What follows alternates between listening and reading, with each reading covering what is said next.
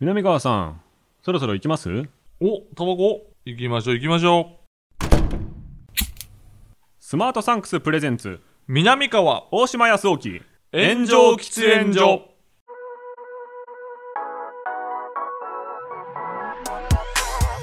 So long, I've been trying to fight the world. Damn wrong, everything I thought I knew. Hold on. さあ始まりましたスマートサンクスプレゼンツ南川と大島康沖の炎上喫煙所パーソナリティ兼進行役の大島康沖ですどうも、大島くんの話し相手、南川です。密な場所で密かにトークをコンセプトに喫煙所で話しているかのようにタバコを吸えない2人が気の向くままにトークをする番組です、うーん。月に一度の平成事件司会でござい来ますましたね。やっぱりこれがついに平成5年に来たと。 5年私1歳1歳。 1歳俺が小学5年生ですう。わ11歳か。 11歳んもう物心バキバキですよ南川少年本は当に小学5年生も覚えてるもん。どんな時代ですかいややっぱり、なんて言うんでしょう、小学5年生の時で、ドラマとかもなんか見出したりとかして。そうですかなそるうほど俺としてはそのドラマとか見出したり、はいまあ、テレビっ子やったような気はがいすはるいよね、はいゲームよりテレビっておっしゃってそまうしそたもうんねテレビを見てたたし、で、えー当時やっぱりジャンプおー少年ジャンプ全盛というかそうかなるほどもう早くジャンプが欲しいとそっかもう土曜にそのもう麻薬取引みたいな、はい勝手にね売ってるね、うん近所のあのね神に包まれたジャンプをまだ開封しちゃいけ土ない曜やつのね夜に家で開けてくださいねって言われてそうだったんだそうタバコ屋でねタバコ屋なんですよ大体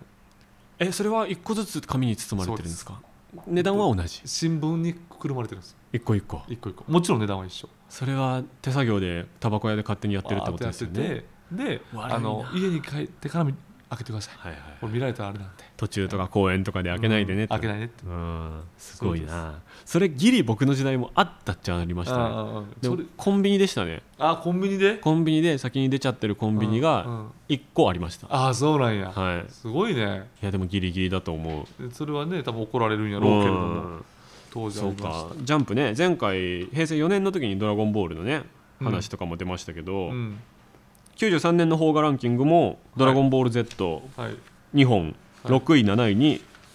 ランクインしてますね映画がねいやだからこれのにあのこれ小学僕5年生の時だと思うんですけど、はい多分これ次の年に「ドラゴンボール」が終わるんですよそうかジャでこれが終わるってこれ衝撃で「終わった!」って俺も言ってしまったんやけどずっと続くぐらいに思ってずたっんと続くとあー思ってて終わったっていうのすげえとでこの時も俺も親父からめちゃくちゃ映画よく連れて行かれたから、はいはいはいこの洋画ランキングでいうところでいうと1位の「ジュラシック・パークダントツ」ね見に行きましたねダントツですねそしてラス83億83億そしてラストアクションヒーローショルツェンカうわーージュニアこれも見ましたね7位7位でございますもちろん逃亡者も見に行きましたねハリソン・フォードハリソン・フォードですあートミー・リー・ジョーンズああ見たトなミー・リー・ジョーンズですこれはねここももう映画館よう行ってたと思いますで「永遠に美しく」これも見たとわに美しく「永遠に美しく」っていうのはあの女の人がね死なないんですよ死なない女う性ん、死なない女性死なないという女性でおうあ有名な人が出てるんです名前ちょっと今ド忘れでしたけど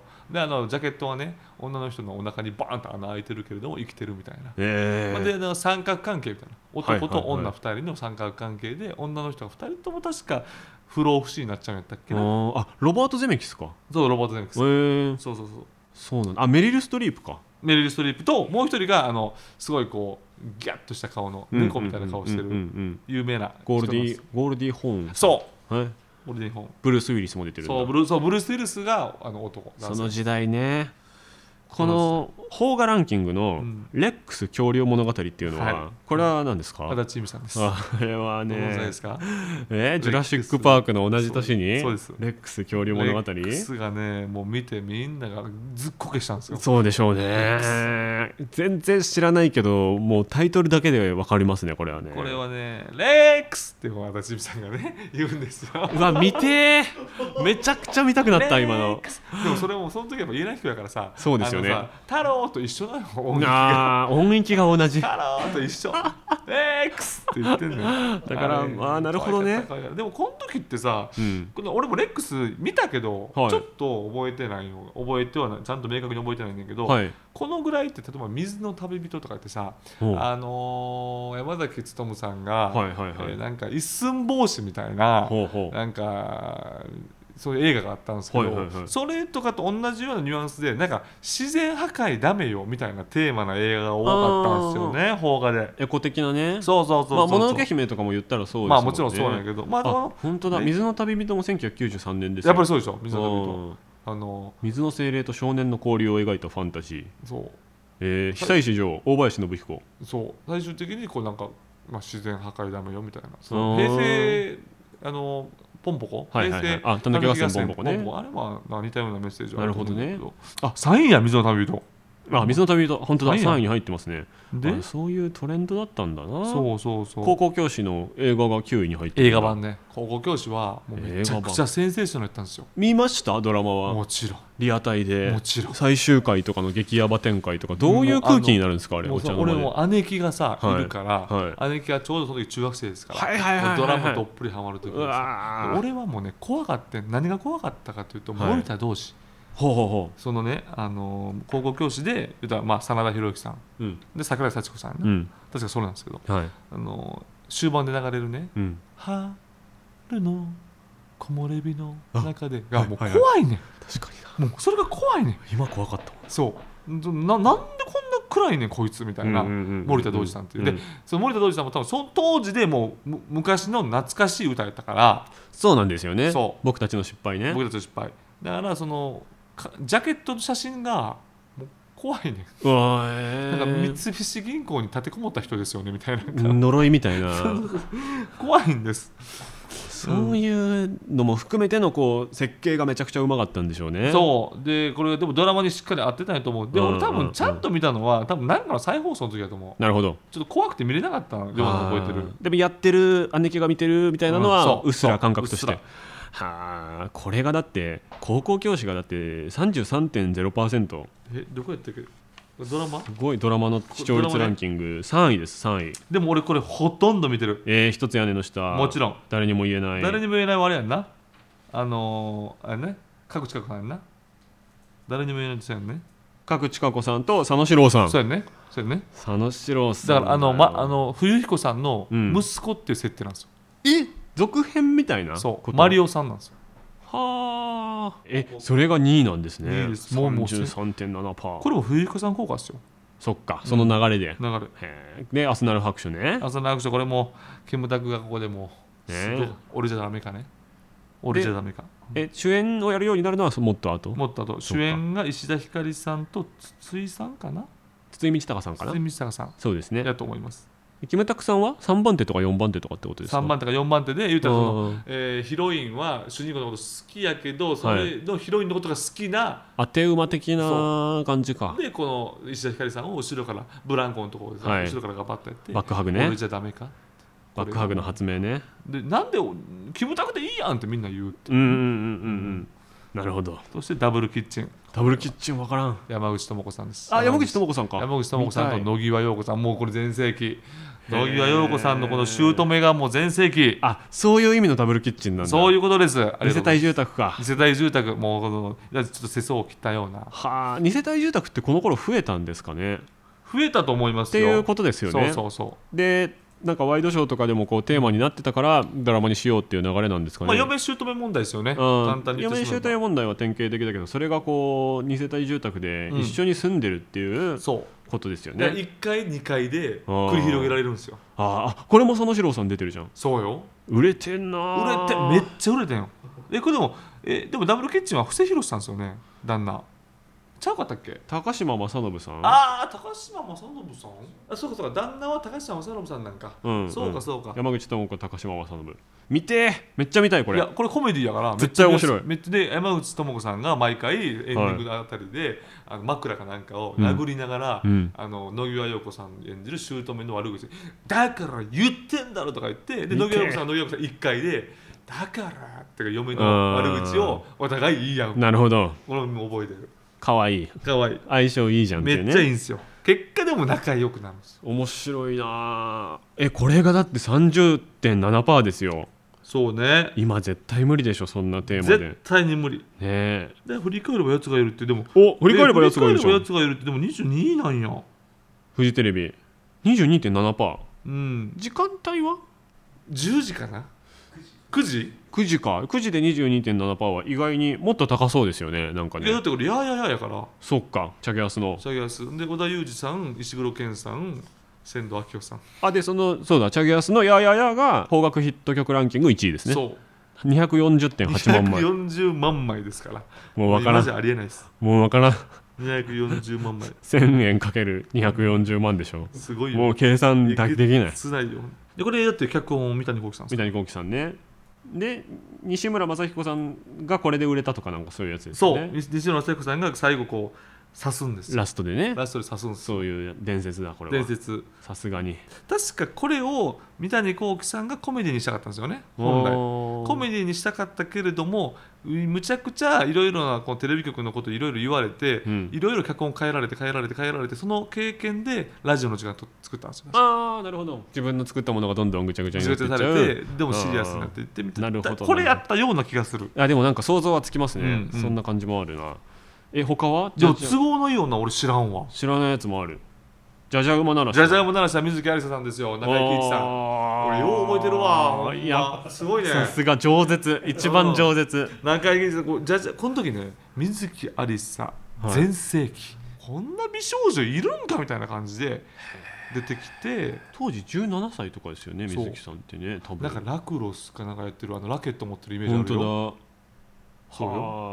持っててへーでなんかまあお父さんが中井貴一さんねそうやんなうんで多分お父さんと二人暮らしみたいになっちゃうから豪邸かなんかでそうなんだなるほどなるほどそうでこっからはこっから先は入らないでみたいな感じでうんラケットで絨毯に線引くみたいなの覚えなてるるほなどうわ西村雅彦さんこれも出てるじゃん、まあよ売れてんなーでえだってこの時ってもうそろそろ古畑任太郎始まりますよそうですよねだからえっと振来年かり返ればやつがいるきっかけで西村さんを入れたんじゃなかったかないやそうかもだった気がしますでもね俺ね一番驚いてるのがはいこの1993年ですようん30年前ですよ、はいこれの10月にダウンダウンデラックス始まってるんですよお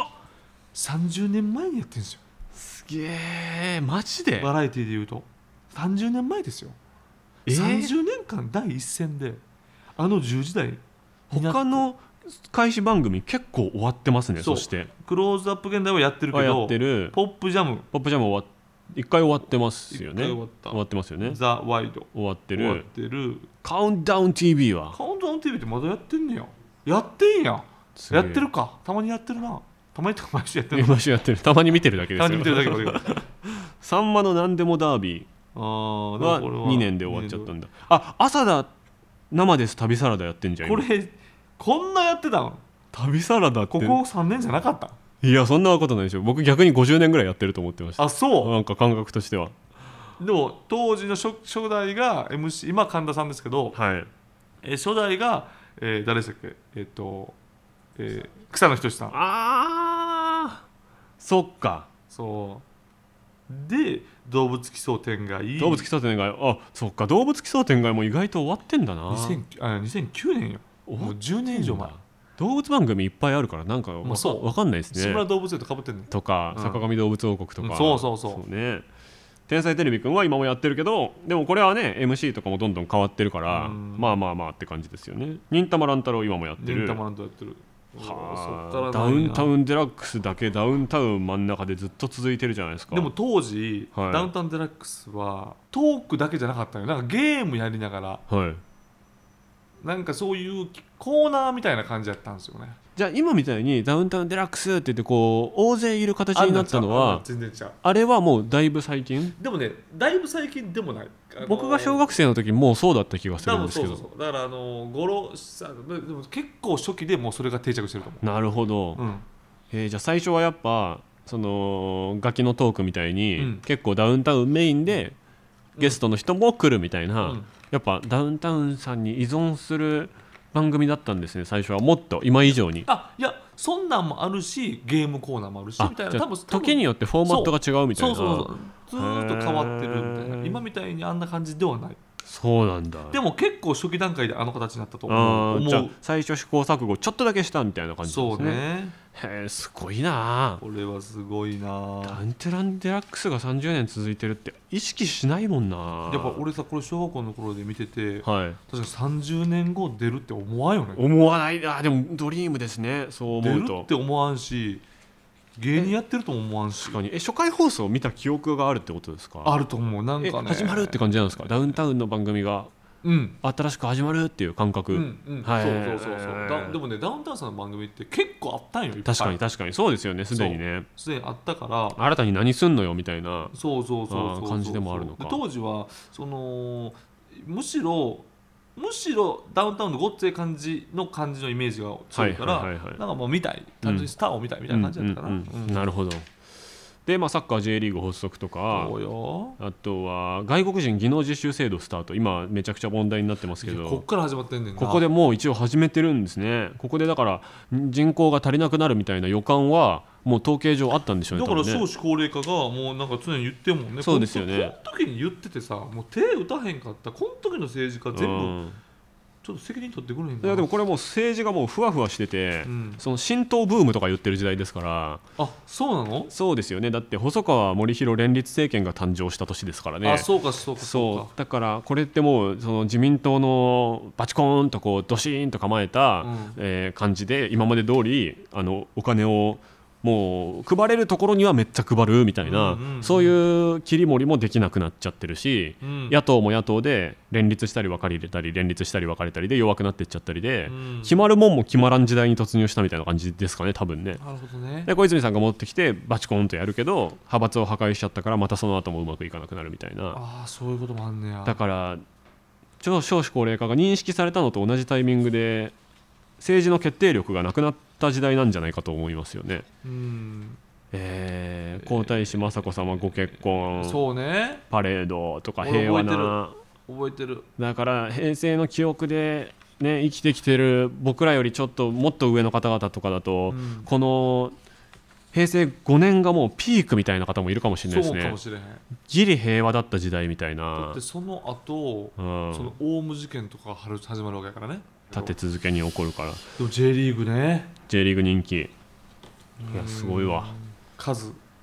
数数はもういたのかもちろん柱谷柱谷柱谷アルシンドジーコね あけぼのいやあけぼのあけぼのもいたけどねもちろんあけぼの横綱に昇進って書いてあありますけぼのもあそうあそうここ、はいこの時かああそうまあおう若鷹ブームうがん一つ段落落ちてってことかで次の時代へ突入みたいな感じで言われたんでしょうね多分ねでもあの若鷹 VS あけぼのやかそっか、らうんじゃああけぼのの時代だみたいな感じなのかな、うんそうそう外国人出身力士として初めて横綱に昇進でかいねんでかかってんすごいなそうあ小錦あけぼのねはいはいはいはいはい、そうやんなまあ、ゼネコン汚職拡大29人起訴とかね、うんうん金丸前自民党副総裁脱うわ税で金逮捕丸さん南川さんが大好きな金い丸やさ大ん好きじゃないのよ金丸さん怖いね俺はもうえーでまあ、あとはショッキングな事件みたいなので言うと、うんえー山形中学生マット氏事件とかうはわあここかこれはねえーめちゃくちゃ言われましたね子供の時めっちゃ言われたえ言われたえなんでえなんで大島君に言われたのえっとねまあでも最近あったよってことじゃなくて、うん昔こういうことがあったよっていうので、うん気をつけなきゃダメだよっていうのの例として本当に死んじゃった子がいるんだよああそうなんやでも昔話としてあそうもう小1ぐらいの時からずっといやだからこ言われのて時はそのえっとねいじめ事件っていうのが、うんうんうん俺この子の名前いまだに覚えてると思うフルネームでわ、ああそうまあでもそういうのありますねうんうんあるなでそれでえっといじめっていうのが結構この時にワイドショーでガンガンやってたの確かにある意味いじめがちょっと流行語じゃないけどそそのなんかトレンドワード社会現象ワードとしてありましたね、すごいテーマとしてドラマとかでも取り扱われるしあそうなんだうんへーそれはだ例えば金八先生とかやってああ人は金八とか絶対ねそういうふうな形に取り上げられなるるしほどうねんそんな時代やこっんな時代だわた結構やってたからねなんかその小学生の時とかに平成のなんか最近の現代史みたいな本とかをうんちょっと見たりした時に、うんなんか他の事件はそのトレンドワードみたいなのでこう人名とかうん、事件名とかが書いてあるからうん基本漢字なんですけど、うん一箇所だけひらがな3文字で「いじめ」っあて書いてあってあー怖ってなったあはいはいはいはいやいじめ自体はもともとあるものだろうみたいいいなやそうねねそうそうねそうそうそういじめ自体は人間がいる時からずっとあるもんだろうでもすっごいその時に「いじめ」っていうワードをのが、まあ、この子供たちが子供たちを加害する行為のことをいじめって言いましょうみたいなそうそうそうことが国民的になったってことですよあねっ。たしすごかったよいやーそうでそのマットで遊んでる子供たちが、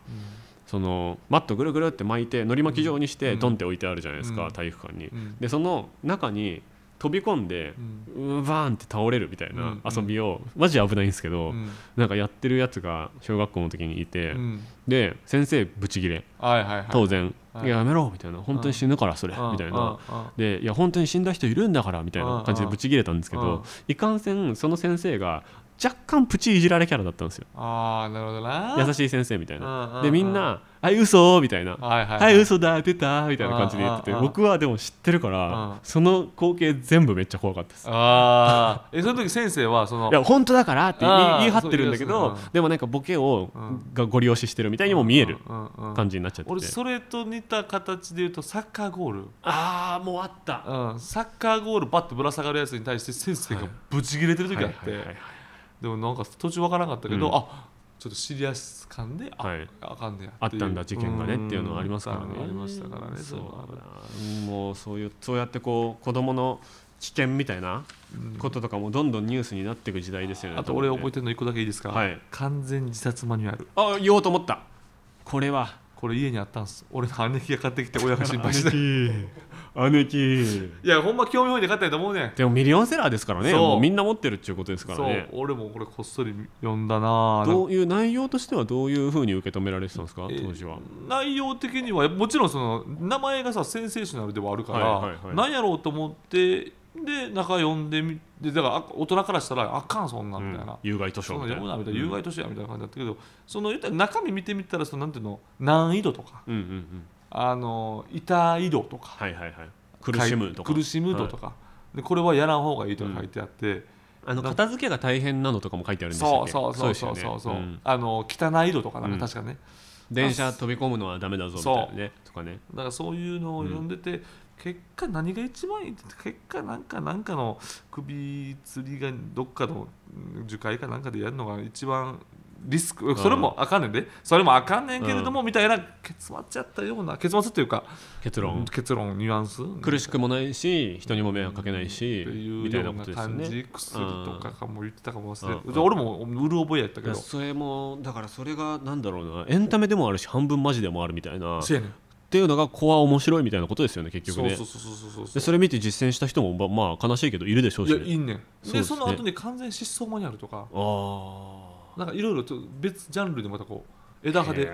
出てくるような出てきたはず、なんかもう僕のイメージだともうめちゃめちゃ90年代だなこれっていううんその不謹慎ブームうん、この自殺っていう、とうんもうと究極に生々しいものがうん完全マニュアルっていう、うんその完全 DIY マニュアルみたいうなん感じでドライにされてるコピーライティングのセンスとかもマジ90年代だなって思うほしんま俺も振り返るとさ90年代ってやっぱ嫌な時代かもそうですよねう嫌なものが受けますせって、うん今今めっちゃなっちゃってる気がするけどそうそうそういや当時の方がストレートに受けてたよっていううん気はするから90年代一瞬タイムスリップしたいんですよね。いやグロいし、うんでもなんか90年代って美化されてるやんやっぱり、そうですノ美ス化タはルジされてーるノスタルジー、うんうん、かなり平成のねうん、やっぱ90エ年モ代っいて感こじれよねとかねでも音楽とかドラマとかがやっぱねすごいヒットしてるイメージが俺の中にあるからもういまだに国民的な曲とかもねそうめちゃめちゃある「あのーザード負けないで」とかそうそうそうザードド揺れる思いい」つまでザード世界「世界中の誰よりきっと」ですこねれは中これは山美もう穂中山美穂さんのワワンンズズさんね132万でも結局それザードもいいもんなロードロードロード3位ロード3位ね、 188万うん、えでこの後に第2章第3章とかがずっと出るってことなんそだうなんでもないこれみんなに、うん、これ幸せだったと思うこれも、うんうん歌いますね、もう藤井健太郎さんのおかげで今の世代はしてたりす るあそうなんかないやあると思いますトよラブル好きやもんなそうビーズ裸足の女神ね、あビーズ愛のままにわがままに僕は君だけを傷つけないが2位なんだ、二位192万うわ素晴らしい俺の中ではこの辺りだったらだんだんこの俺がこの後中学になるやんか、はい俺小学5年生やから、はい小6中1中2中3で中1中2中3とかめっちゃ音楽とか好きやから、うんだから大体こ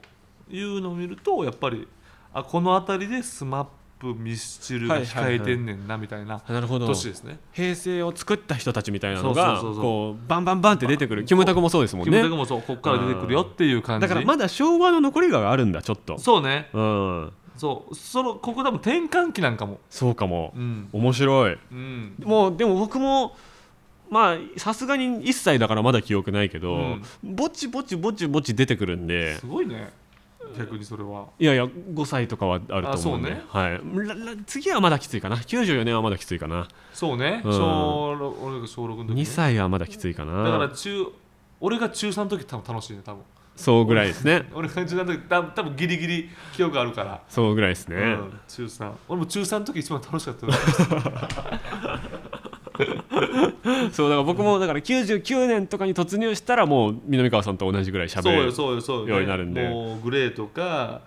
ラルカンシエルとかね音楽で言うとねそっか多分そのモーニング娘。とかそうなのそかうなか僕はもうオレンジレンジ平井堅とかがあ来ーて来てくれれば、そうですそうデフテックとか来てくれればいいデフテックねまだまだ先でございあまーすはいでもいいじゃないあと25回ありますから、はい皆さんも平成の記憶送っていただければあ今日メール読まなかったですねでもあの読める余裕がある収録日には読みますのであなたの平成の記憶も送ってくださいお願いします南川と大島康雄の炎上喫煙所この番組は最短1分で感謝を送れるギフティングサービススマートサンクスの提供でお送りします南川さん今回もリスナーさんから差し入れが届いていますうわ嬉しいおこれ何ですか来たおなんだあこれはもう大島君が好きそう和紙のお香和紙インセンス君主堂が誇るなるほど特許技術を生かして作った和紙のお香ですこれねすごい、えー、ほんとマッチ箱の大きいみたいなその高級なところにこう、うんふえー中に入っておりまして中を開けるとちょっとポストイットのようなはあ付箋みたいな感じ付箋のようなえ何これ和紙のお香ってことですよしかもちょっとしおりのようにこう線が入っていてここここここだよねあペリッとちぎれる形になっていてペリッとちぎれますペリッとそれををなんか台座のようなものに立てる形で置くんでしょうかねなるほどこうクリップがありましてあクリップクリップにこう刺しますすあ刺とうかごいよこれ挟みますそしてこれを立てますするとなんかこの固定されて固定されてこれをマッチで、やってみましょうか今一い、回や行くよはい行くよ行くよ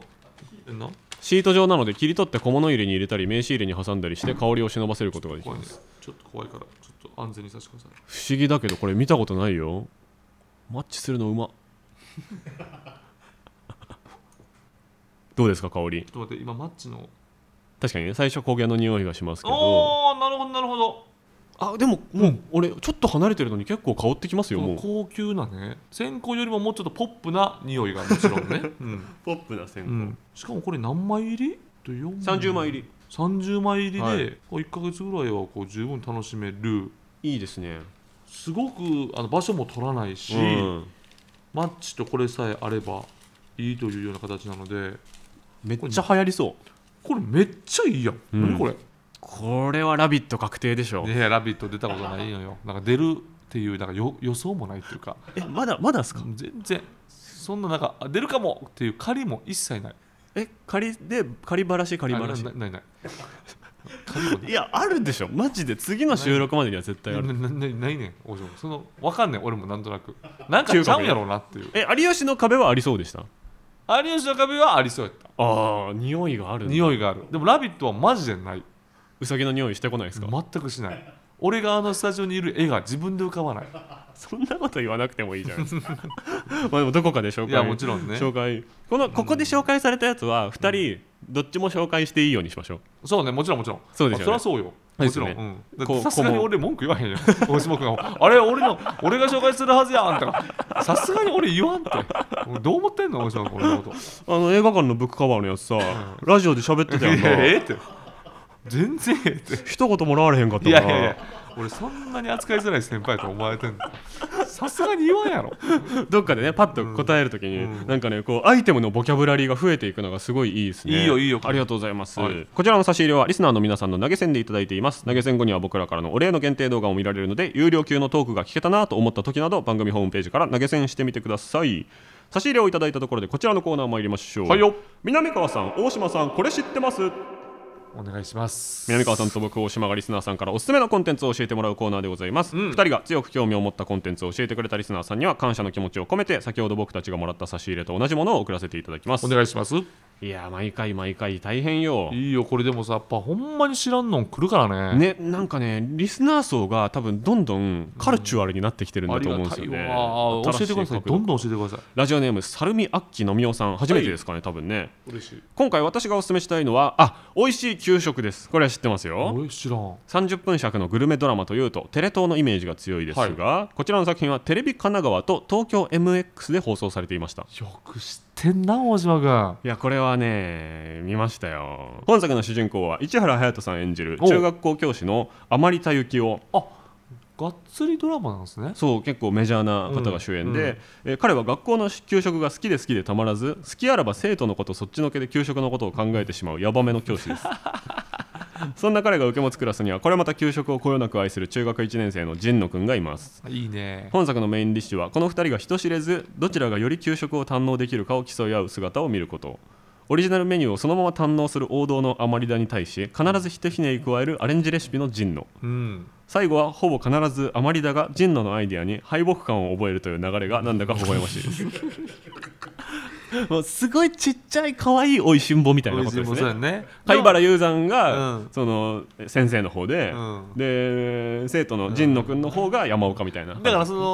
のでもでもテーマはもう給食しかないんですよね狭いかなり狭いねかなりバリエーション難しいよ 給食なんてねだって懐かしいだけで、基そう本的にはめちゃくちゃ美味しいとかっていうものではないかうらまい感覚ってないよねそうですねの揚げパンとうんか、ラッキーみたいのはあるけどそう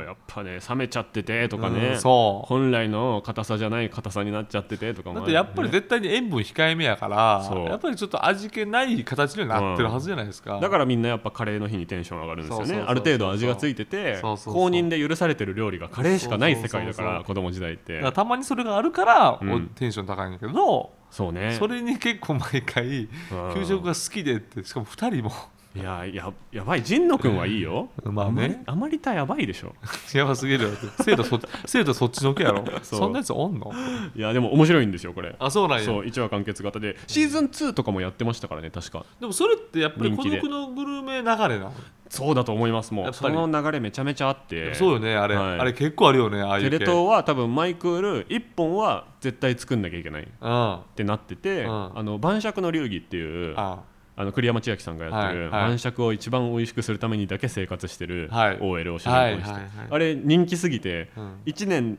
ちょうどでシーズン2まで行きましたねすごいねそうでスポンサーさんに金麦がついててほだから多分他のドラマよりちょっと豊か、潤沢なんですよう多分うわースポンサー事情までスポンサー知っしてくれている3話から金麦がついたっていう3話がなドリームそんなすごいや最初から話があったわけじゃないっていうんなるほどねそうじゃあ金麦さんからするとそうおここでちょっと乗らせてください我そう々そうもそうそうそうすごいやんだからビジネスモデルにもなってるんめですちゃよねくちゃ結果出してるドラマやん、そうなんですよ晩酌の流儀めちゃくちゃ優秀ああ栗山千明さんしかほぼ出てこないしうわーそう相当いいねそうなんですよいキやルビこルれだはねキルビルの次そキう そうまさルかビルの次の 一作まさか晩酌やってるとは思わなかったでしょう おねいタランティーノさんびっくりや ろバトルロワイヤルキルビル晩酌のい流や儀わあそいやもっとあれやろ落ち着いたな キルビルの後の間にあるでしょいっぱいまあいろいろあるけど、うんまあ、大好きですから栗山さん、えーラジオネーム強すぎる熊尾さんから、はいえー僕がおすすめしたいコンテンツは「ダメ派遣男正雄」という YouTube チャンネルのエリカとナオミの物語ですちょっと情報多いな何それえダメ派遣社員ダメ派遣男正雄うんのエリカとナオミの物語何やそれ見た目は普通の料理動画なんですがおお動画投稿主である正雄という48歳童貞の中年男性がうん20代の時にエリカという飲み屋で知り合った女性に惚れ込んで、うん1200万円の借金をしてしまったなどの内容を語っていく内容になっておりますおおえ本当にそうってこといやでも本当にそうえっとこれうんあもうあすごいちょっ とちょっとお太めの、はいえー、40 48って書いてありますよ40代、うん、50前の男の人がはい、はいたらたらこう料理を作ってるみたいな、あでそこにナレーションでうん、思い出が語られていくそうん語だっていくとやと思う自見分ちでゃうよ見ちゃうで6万人いるもんえもう人気もうもうすぐ7万人え人気現在48歳派遣社員として働きながら物流倉庫のバイトをしております飲み屋の女子エリカを好きになって借金をしてしまいます、さらにそこに派遣先で出会ったナオミという女性うん、も出てくるんだってなるほどあモテ期みたいなことをやってたんだこの人がいやでもこの人さこれで結構自分でし編集もしてるから金はうん出てきてんじゃないですか、えー一つの動画が78分ありそれが45話ぐらい上げられてはいおりますが、あまりに次が気になってしまい、うんそれはもう全盛期のプレプリズンブレイクのようですおーそんなにすあんなに次みたいに次みたいになる失速するよ、いやいやそう、まあ、それでシーズン2まではもういけるからうんシーズン2まではもうすっごいいけるから3になってえなん,、ねなんえでなんでこ突んな然こ失と速するよ、突然意味がわからないっていうえーコメント欄でも小説化してほしいなどの意見もあったりします、うん時間がありましたらぜひということでこれなるほど沼にはまったら一気に見ちゃうやつですねこれねこれはさあの要はうん芸人版でいう、はい あの西堀さんがさああウォーカーチャンウネルォーカーチャンネルあれをやっっててあの和賀さんが、はいもう管巻きながら飲むんよあれやばいよな俺でもあれ見ちゃうのよあれ僕危ねって思ってやめましたあほんま、はいあれ永遠見れるよえ俺をあおーやべえ和賀さんに一生取られるって思って 最初の数分で怖くなってやめましたこれあんなさあんなコント師がさ、うんもう飲み屋でさ演技ゼロつまみ食べながら演技ゼロでなんだようるせえなーとかっていやなかなかですよねあれもだからセカンド撮る前やからね、はい撮るというか結果出す前やからそうでもやっぱ和賀さんの動画だけめっちゃ伸びるうんみたい伸びんなね感じになってましたもんね見最ちゃ初うねねん確かにあれ確かにおもろいねいや和賀さん和賀さんね和賀さんちょっと熱いっすよ若さ熱いよいやというわけで南川さん一番気になったコンテンツはどれでしょうか、えー、ちょっと待って美味しい給食とあーいやでもちょっとごめん給食もいいんやけど、うんちょっとこのま正雄さん、はいエリカとナオミの物語うん、正雄さんを見たい行きましょう、はいえーこちらを教えてくれた強すぎる熊尾さんには、えー今日僕たちがいただいたものと同じ、えー紙のお線香を差し上げます、はいえーというわけでコーナーは以上となりますコーナーへのメールはスマートサンクスのウェブサイトにある番組投稿フォームからお願いしますあなたのおすすめコンテンツ教えてください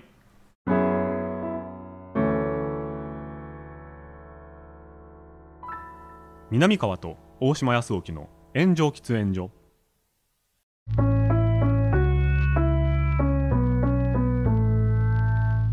スマートサンクスプレゼンツ南川と大島康沖の炎上喫煙所そろそろお別れのお時間です、うえーんー平成5年に突入しました5ね年ですよこっからもぐんぐん記憶は新しいですかそうらですよそして、えー日本も下り坂になっていくとまあほんまいねうことで、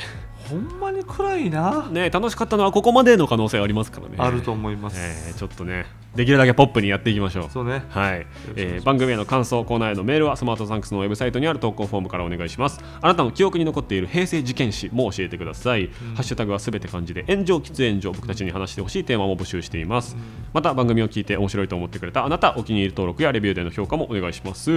おもう行きますよタバコ買っていきましょうかあー買ってきて